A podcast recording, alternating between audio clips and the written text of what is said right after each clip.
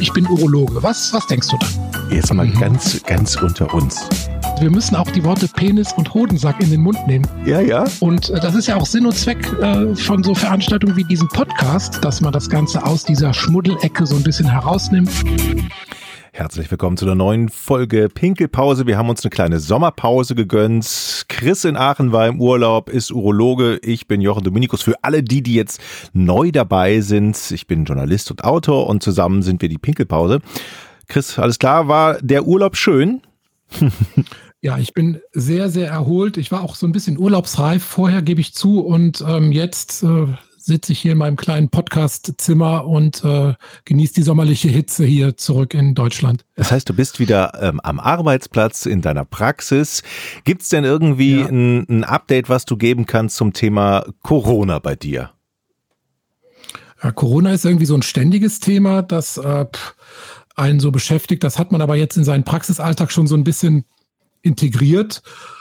Ähm, es gab so ein paar äh, Meldungen, Neuigkeiten zum Thema Corona, die auch die Urologie so ein bisschen betreffen. Ähm, könnte ich mal kurz berichten. Also zum einen wurde äh, SARS-CoV-2, also der Erreger von äh, Covid-19, äh, im Sperma nachgewiesen. Das äh, war, gab so eine kleine, kleine Studie aus China. Mhm. Ähm, 38 Patienten waren das nur, davon waren 15 äh, in der akuten Phase, also gerade ähm, noch infektiös und 23 waren bereits genesen.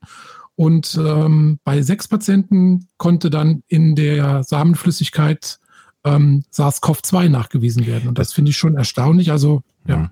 Das heißt, wenn ich ähm, nicht Urologe mir jetzt davon reinmachen würde, dann ich als Laie würde jetzt sagen, äh, wir, wir fragen uns, ob das ähm, übertragbar ist durch Sex.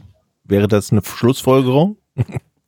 Tja, das weiß noch keiner so genau. Ne? Ist ja alles noch irgendwie im, im Fluss beim Thema Corona. Aber zunächst mal hat man die danach gewiesen, die Viren. Und theoretisch könnte dann SARS-CoV-2 auch ein sexuell übertragbarer Erreger sein. Hm. So richtig wissen tut man das noch nicht. Und dann kommen natürlich auch noch andere Fragen hinzu. Ist es also äh, sexuell übertragbar oder zum Beispiel, wenn man eine Schwangerschaft auslöst, hat es eine Auswirkung für die Entwicklung des äh, Fötus? Und solche Sachen. Das bleibt natürlich jetzt alles, also schädliche Auswirkungen auf ungeborene Kinder und sowas, ist alles völlig unklar, kann man eigentlich nichts zu sagen.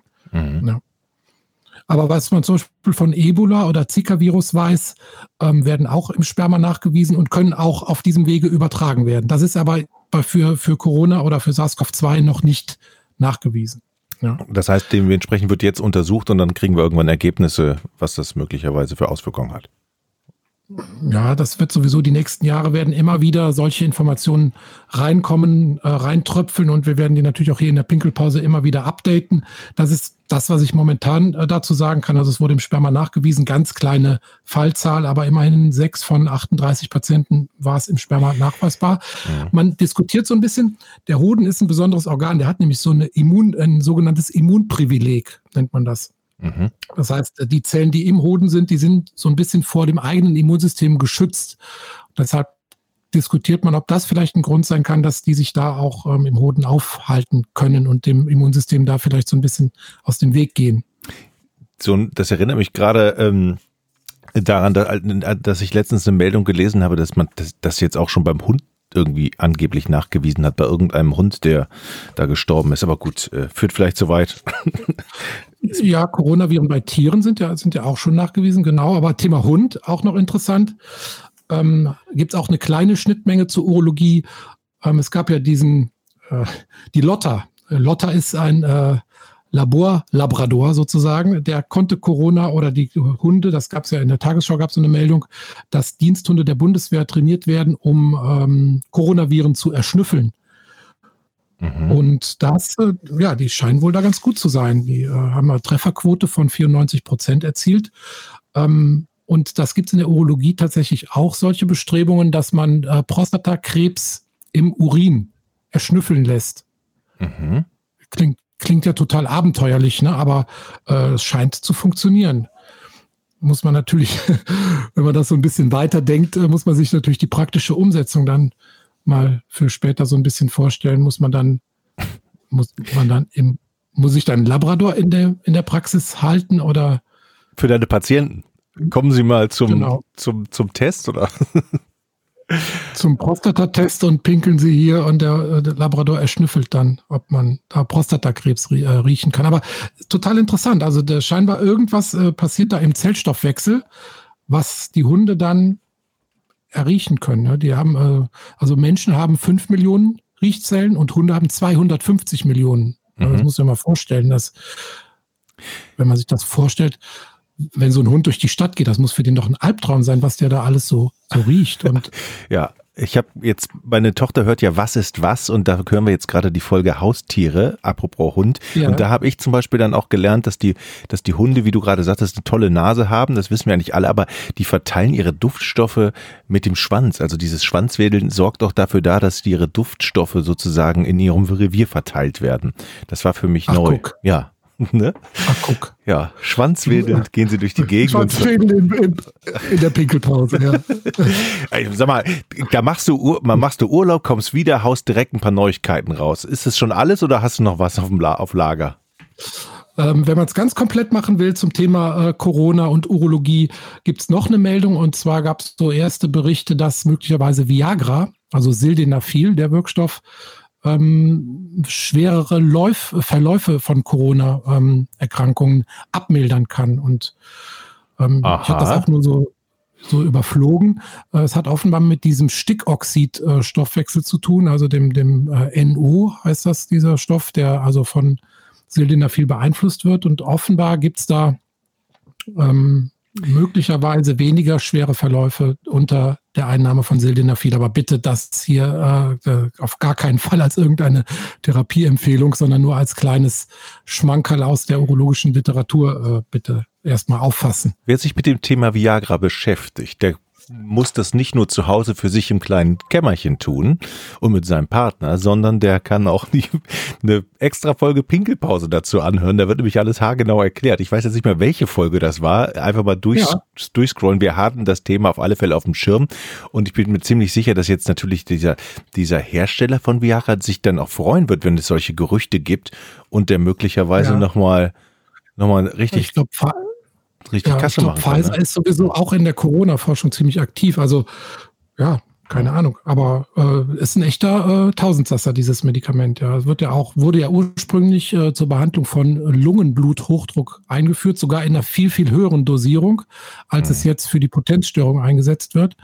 Ja, und ähm, mal schauen, was jetzt noch in der in Sachen Covid da von dieser Seite kommt. Ist ja sowieso aktuell eine große Bestrebung, dass man Medikamente umwidmet, also dass man praktisch ähm, guckt, wie kann man ähm, vorhandene Medikamente für andere Krankheiten einsetzen. Das nennt man Repurposing, also dass man äh, einfach nicht neue Medikamente erfindet, sondern guckt, was kann man mit den vorhandenen Medikamenten tun, so wie dieser verrückte brasilianische Präsident halt auch schon dieses Malaria-Mittel genommen hat. Oh was. Ja, mhm.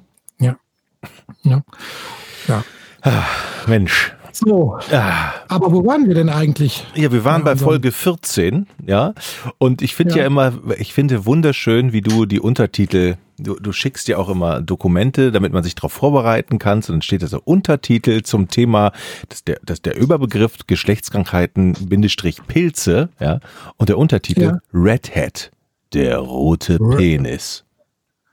Genau, jetzt treibt es dir schon wieder die Schamesröte an in gewisse jetzt Körperteile. Zwei Wochen im, im, Urlaub das Wort Penis nicht in den Mund genommen und jetzt. Jetzt, jetzt kriegst schon wieder die Schamesröte ähm, am Red, Redhead. Genau. Was hat es denn damit auf sich? Nee. Ja, die heutige Folge, die geht wieder richtig unter die Vorhaut. Oh. ähm, wir reden heute über Pilze und ähm, das ist, glaube ich, deshalb auch wichtig. Also erstmal, Pilze sind keine Geschlechtskrankheit.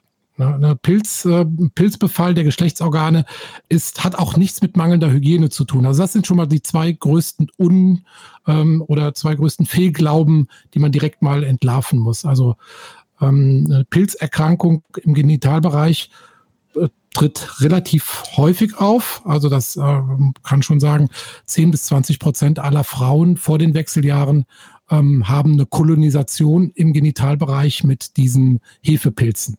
Eine Kolonisation, das heißt, die sind da schon die, die da, sind, die sind einfach in Kolonien, da, genau. Die, in Massen. In Kolonien sind die, sind die schon da, genau, und machen möglicherweise Symptome, die sind oft auch ohne Symptome, ähm, weil die auch zur normalen Hautflora dazugehören. Also ähm, auf der Haut, auch im Genitalbereich, gibt es ein Nebeneinander von Bakterien, äh, Viren und Pilzen. Und ähm, die Pilze dürfen halt nicht die Überhand bekommen. Und die bekommen nur dann die Überhand, wenn, ähm, wenn bestimmte Be Begebenheiten da sind. Also zum Beispiel eine übertriebene Hygiene zum Beispiel. Ne? Also wenn man mehrfach täglich haben durchaus auch äh, Patienten, die einen anstrengenden Beruf haben oder die Sport treiben und dann zwei, dreimal am Tag duschen und auch den Genitalbereich mit Duschgel und Seife und so weiter reinigen. Und die mh, sorgen dafür, dass die Bakterien da getötet werden und die Pilze, die so ein bisschen resistenter sind, die überwuchern dann und die können dann Symptome machen. Und bei der Frau ist das ganz ähnlich. Ähm, wir sehen natürlich mehr die Männer in der Urologie.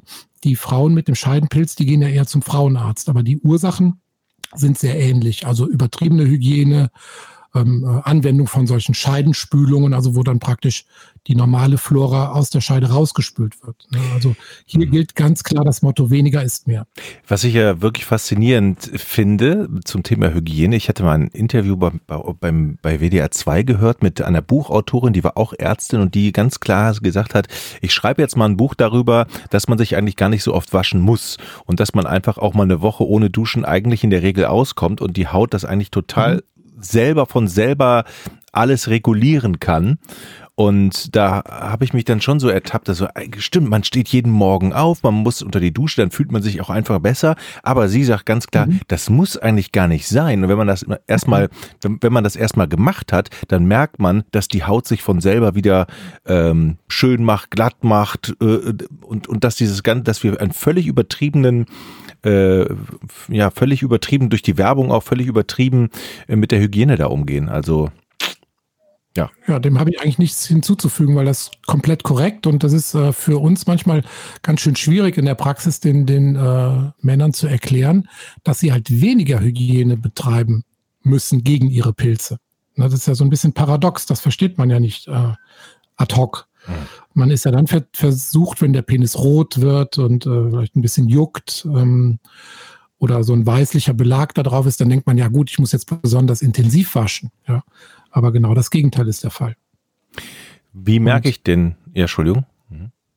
Nee, frag du. Wie merke ich denn, ob ich jetzt einen Pilz habe oder nicht? Und äh, also ich, erkenne ich das sofort ja. als Pilz oder ähm, ja, schon ziemlich gut. Das ist so eine, so eine, so eine glänzende Rötung, die auf der Eichel und auf der inneren Vorhaut auftritt, oft mit so einer leichten Gewebsschwellung, wie wenn man so die Lippe ein bisschen geschwollen hat.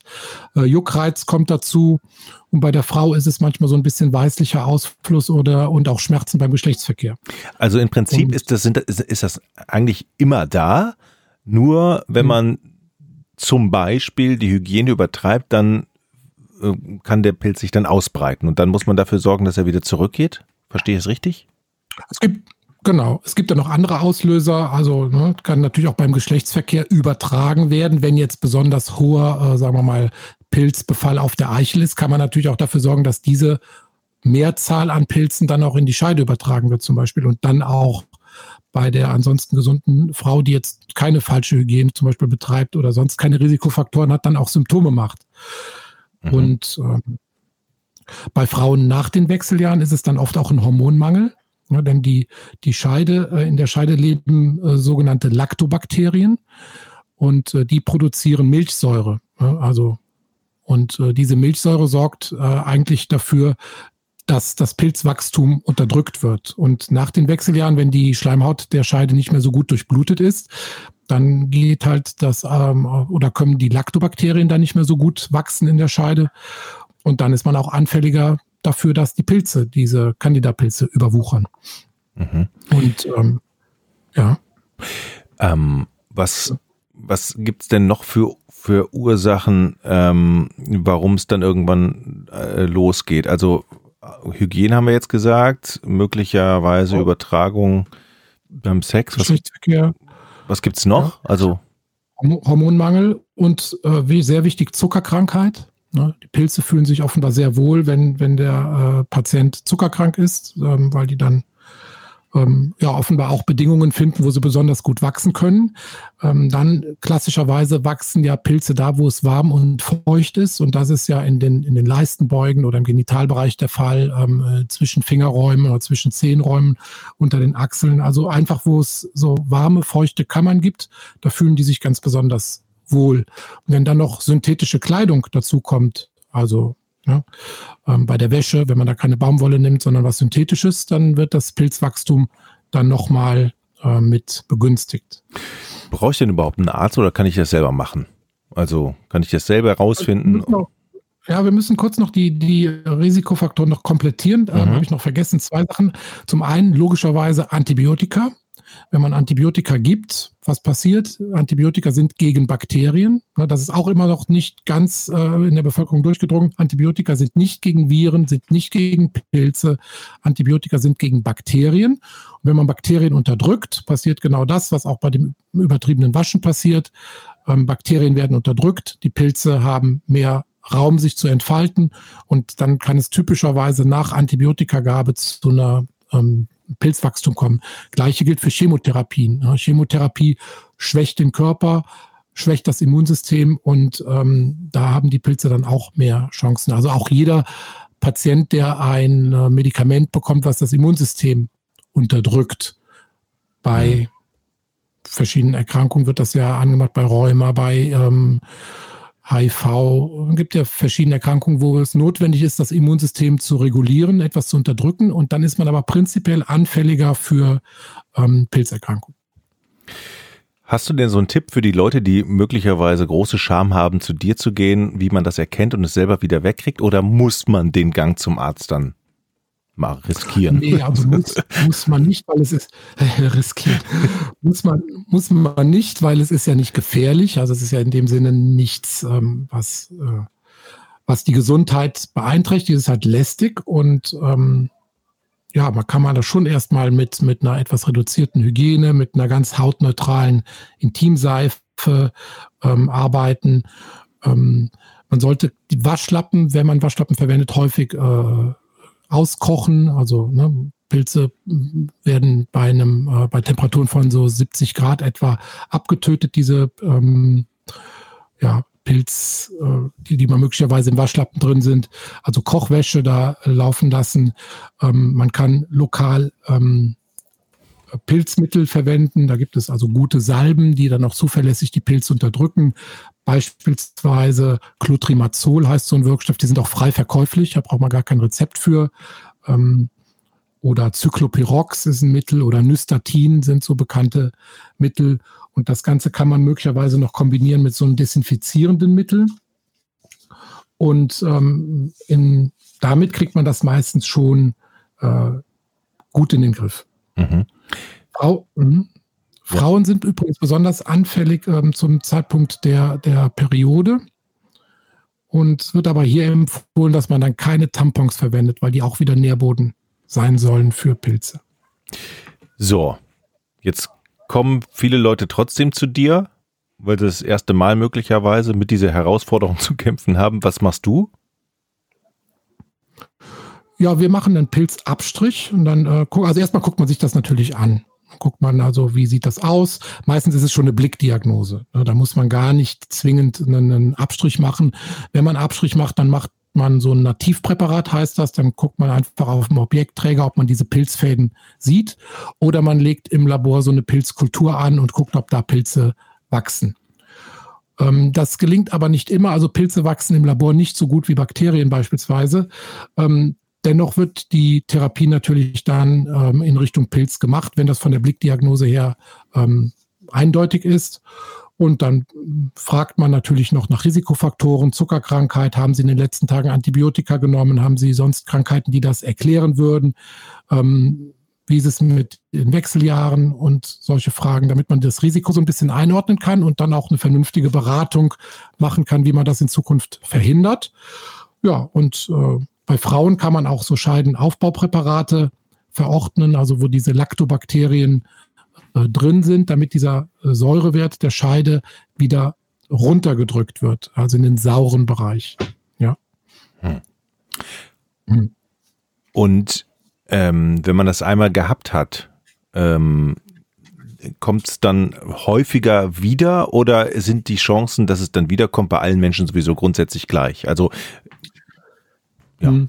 Also erst genau. Erstmal ist ja das Risiko, ähm, sagen wir mal, wenn wir jetzt alle Frauen nehmen, bekommen 75 Prozent aller Frauen mindestens einmal im Leben eine Pilzerkrankung. Ähm, wenn man mehr als vier Pilzerkrankungen pro Jahr hat, dann bezeichnet man das als chronisch wiederholte, chronisch rezidivierende Pilzinfektion. Das betrifft immerhin noch fünf Prozent der Frauen. Also eine von 20 Frauen hat diesen chronischen äh, Pilz. Und ähm, ich glaube schon, dass wenn man den einmal hatte, es so ein bisschen schwierig ist, die Haut wieder in so ein natürliches äh, Gleichgewicht zu bringen. Und ich glaube eher, dass das der Grund für die Rezidive, also das Wiederauftreten ist. Ähm, und natürlich, wenn man die Risikofaktoren nicht identifiziert und nicht ausschaltet. Also eine Zuckerkrankheit sollte optimal eingestellt werden. Wenn ein Hormonmangel an der Scheide besteht, sollte das mit, äh, mit äh, Hormongabe, Cremezäpfchen für die Scheide behoben werden. Man sollte diese Hygienemaßnahmen ähm, beachten. Ähm, Baumwollunterwäsche tragen. Und wenn man das alles nicht tut, ähm, dann besteht eine erhöhte Chance, dass das immer wieder auftritt. Insofern würde ich deine Frage mal mit Ja beantworten. Also wenn man das einmal hat, da ist man wahrscheinlich so ein bisschen anfälliger dafür. Das ist ja eigentlich auch gemein. Man hat da unten was, man will es wegmachen und denkt so, oh Gott, ich schrubb mal schön und macht eigentlich mhm. genau das Verkehrte. Ja. Und das ja. möglicherweise noch tagelang oder wochenlang. Ja, genau so ist es. Genau. Dann muss man vielleicht doch irgendwann mal sich Rat holen, wenn man das also. Ähm, erster Rat ist äh, Podcast hören. Ja, natürlich. Absolut. Ja. und ja, das ist jetzt so ein klassisches Beispiel. Also wegen einer Pilzerkrankung muss man nicht gleich zum Arzt, ähm, aber wenn man natürlich wiederholt darunter leidet, ist es natürlich auch wichtig, die da, äh, dahinter steckenden äh, Risikofaktoren auszuschließen. Aber erstmal kann man das, äh, kann man sich beraten lassen, informieren und selbst behandeln. Das ist ja jetzt nichts. Mhm. Ja. Mal, mal jetzt mal so eine Frage. Also, mhm. wie, wie kann denn so Pilz im Endstadion aussehen? Also ich, also ich meine jetzt mal angenommen für den Fall, nee, der Typ geht partout nicht zum Arzt, der wäscht sich jeden Tag, das geht einfach, es wird es immer größer. Wie ist der, wie ist der schrecklichste Verlauf für jemanden, der immer das Falsche macht? Hm, also gibt es tatsächlich ähm, eindrucksvolle ähm, ich habe ja den Podcast hier vorbereitet, als ich im Urlaub war. Und da hatte ich natürlich auch so ein bisschen, habe ich mal ein paar so Bilder aufgerufen. Und dann, oh. wenn die Familie dann hm. mir so immer über die Schulter guckt, da gibt es dann schon mal Naserümpfen und so. Also gibt es schon eindrucksvolle Bilder. Aber so der normale Pilz ist dann eher halt, wie gesagt, diese flaue Rötung und äh, so. Aber es gibt tatsächlich Pilzbefall, der dann weit über die Leisten auch hinausgeht und ähm, ja, gerade bei Immungeschwächten dann auch mitunter bei wirklich Immungeschwächten äh, gefährlich werden kann. Da gibt es auch einen Pilz im Mund, der heißt dann SOR, ähm, mhm. der dann nur mit Mundspülung behandelt werden kann. Also das kann tatsächlich dann auch schon so eine schwere Allgemeinerkrankung werden, aber das ist ziemlich selten. Letzte Frage, ja. die ich noch habe, kann, kann ich denn, wenn ich da mit der weißt Hand... Du, hast ja auch, wir haben schon wieder was vergessen. Oh, äh, jetzt sag nicht die Quizfrage. Doch, wieder. Okay, die, ich mache jetzt eben noch die Frage und dann machen wir die Quizfrage. Kann, kann ich denn mit der Hand das weiter äh, verteilen über meinen Körper? Das heißt, ich kratze mich mal schön da unten und dann kratze ich mhm. mir den Rücken und dann, oder geht das nicht? Ja, also normale Handhygiene wird natürlich schon empfohlen, ne? also dass man sich nach, äh, nach dem Toilettengang die Hände wäscht und äh, ne, das, das ist, ich glaube, das ist in Corona-Zeiten äh, jetzt ohnehin Standard geworden, ne? dass man also eine normale, äh, sorgfältige Händehygiene betreibt. Aber prinzipiell sind Pilze ja überall. Ne? Wenn man natürlich jetzt an einen Hautbereich fasst, wo sehr viele Pilze sind und dann einen anderen Hautbereich berührt, überträgt man die natürlich dahin. Ja, das ist schon so. Dann ist halt die Frage, ist an dieser neuen Stelle die Gegebenheit für den Pilz so, dass er da sich wohlfühlt? Ne? Und ja, also da gilt auch ganz, ganz banal normale Hygiene ein, einhalten, dann passiert da nicht viel. Okay. Jetzt die auch dieses, äh, das habe ich mir auf einer schmutzigen Toilette geholt. Ne? So dieses, das kann man eigentlich aus, ausschließen in dem Fall. Ist das so, dass dann auch Leute dann kommen und direkt eine Entschuldigung parat haben für das, was sie da unten haben? Ja, das, Mhm, weil die wirklich dann sagen, okay, ich habe es mir auf einer schmutzigen Toilette geholt oder sie schieben es auf mangelnde Hygiene oder sie denken, es ist was Ehrenrühriges, es ist eine Geschlechtskrankheit oder sonstiges. Aber all das ist halt nicht der Fall. Mhm. Okay. So, was haben wir vergessen? Die Quizfrage, ne? Zwei Fragen, zwei Sachen. Quizfrage und Pipipedia, ne? Okay. Dann würde ich sagen, fangen wir mit der Quizfrage an. Die ich ja noch nie gelöst habe, glaube ich. Äh,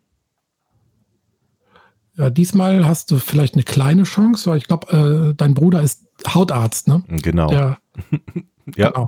Die Quizfrage, Quizfrage heute lautet: Was ist das ABC der Dermatologie?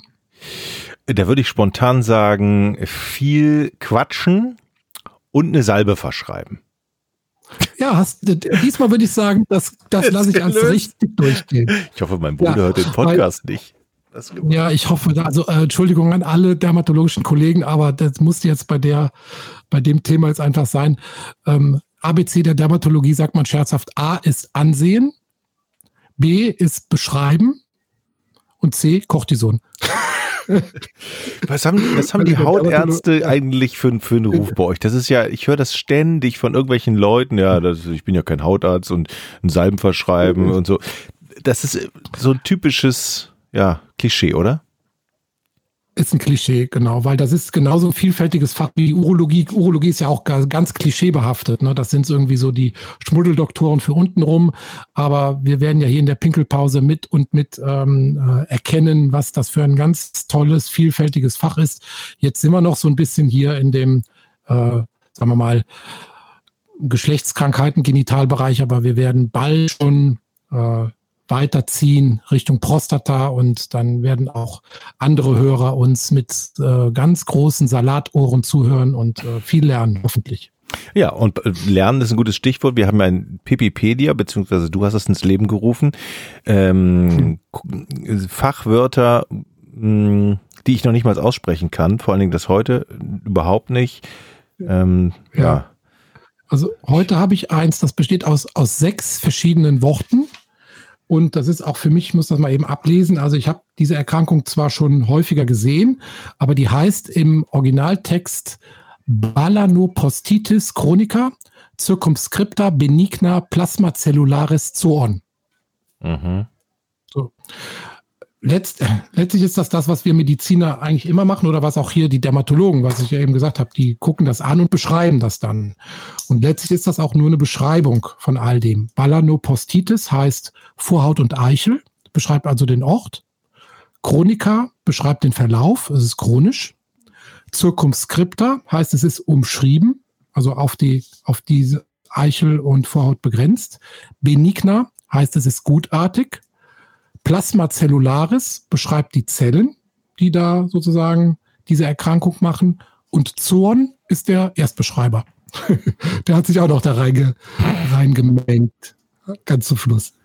Habe ich das jetzt richtig verstanden? Hm? Habe ich das jetzt richtig ja. verstanden? Was, was, was ist das jetzt alles? Also ich meine, was, äh, Entschuldigung, doofe Nachfrage, aber was, was heißt das? Ja, das, ist, das ist eine Erkrankung der, der Vorhaut und der Eichel, eine chronische, ähm, gutartige Entzündung, die aber jetzt nichts mit einem Pilz zu tun hat, die auch keine klassische ähm, Schuppenflechte oder sowas ist, sondern die hat, ist eine eigene spezielle Erkrankung, die tritt so zwischen 50 und 80 äh, auf, also in dem äh, Lebensalter man weiß nicht so genau warum. Auch hier gilt wieder irritative Faktoren, also Wärme, äh, Traumata, diesmal aber unzureichende Hygiene und Immunvorgänge werden da diskutiert, ob die da eine Rolle spielen. Aber ist halt auch eine Erkrankung, die man hm, bei einer Rötung der Eichel und der Vorhaut damit ins Kalkül ziehen muss.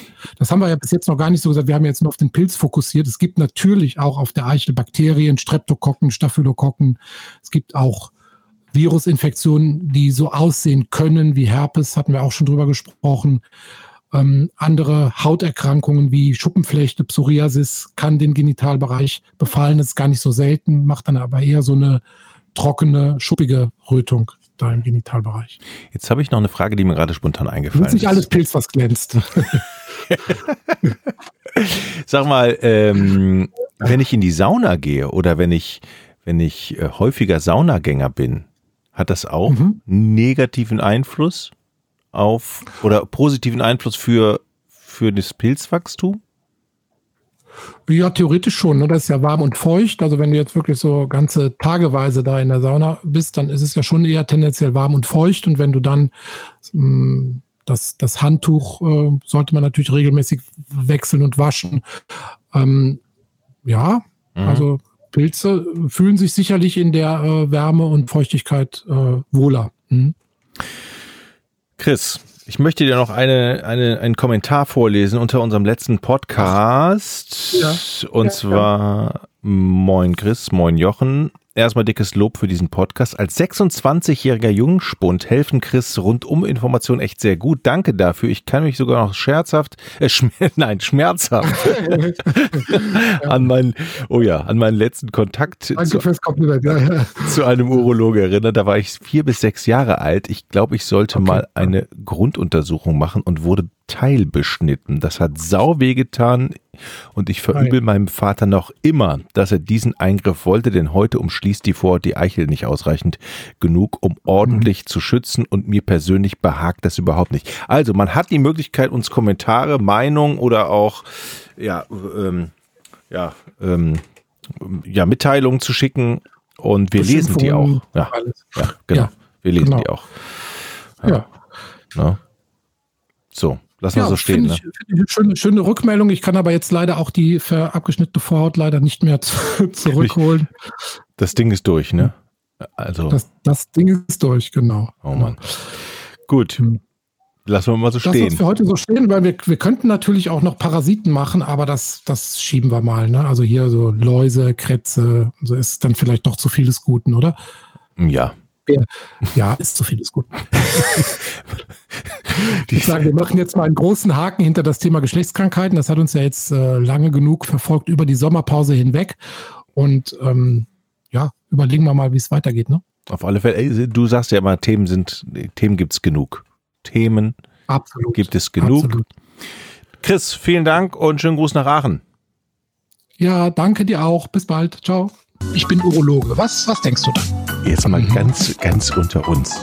Wir müssen auch die Worte Penis und Hodensack in den Mund nehmen. Ja, ja. Und äh, das ist ja auch Sinn und Zweck äh, von so Veranstaltungen wie diesem Podcast, dass man das Ganze aus dieser Schmuddelecke so ein bisschen herausnimmt.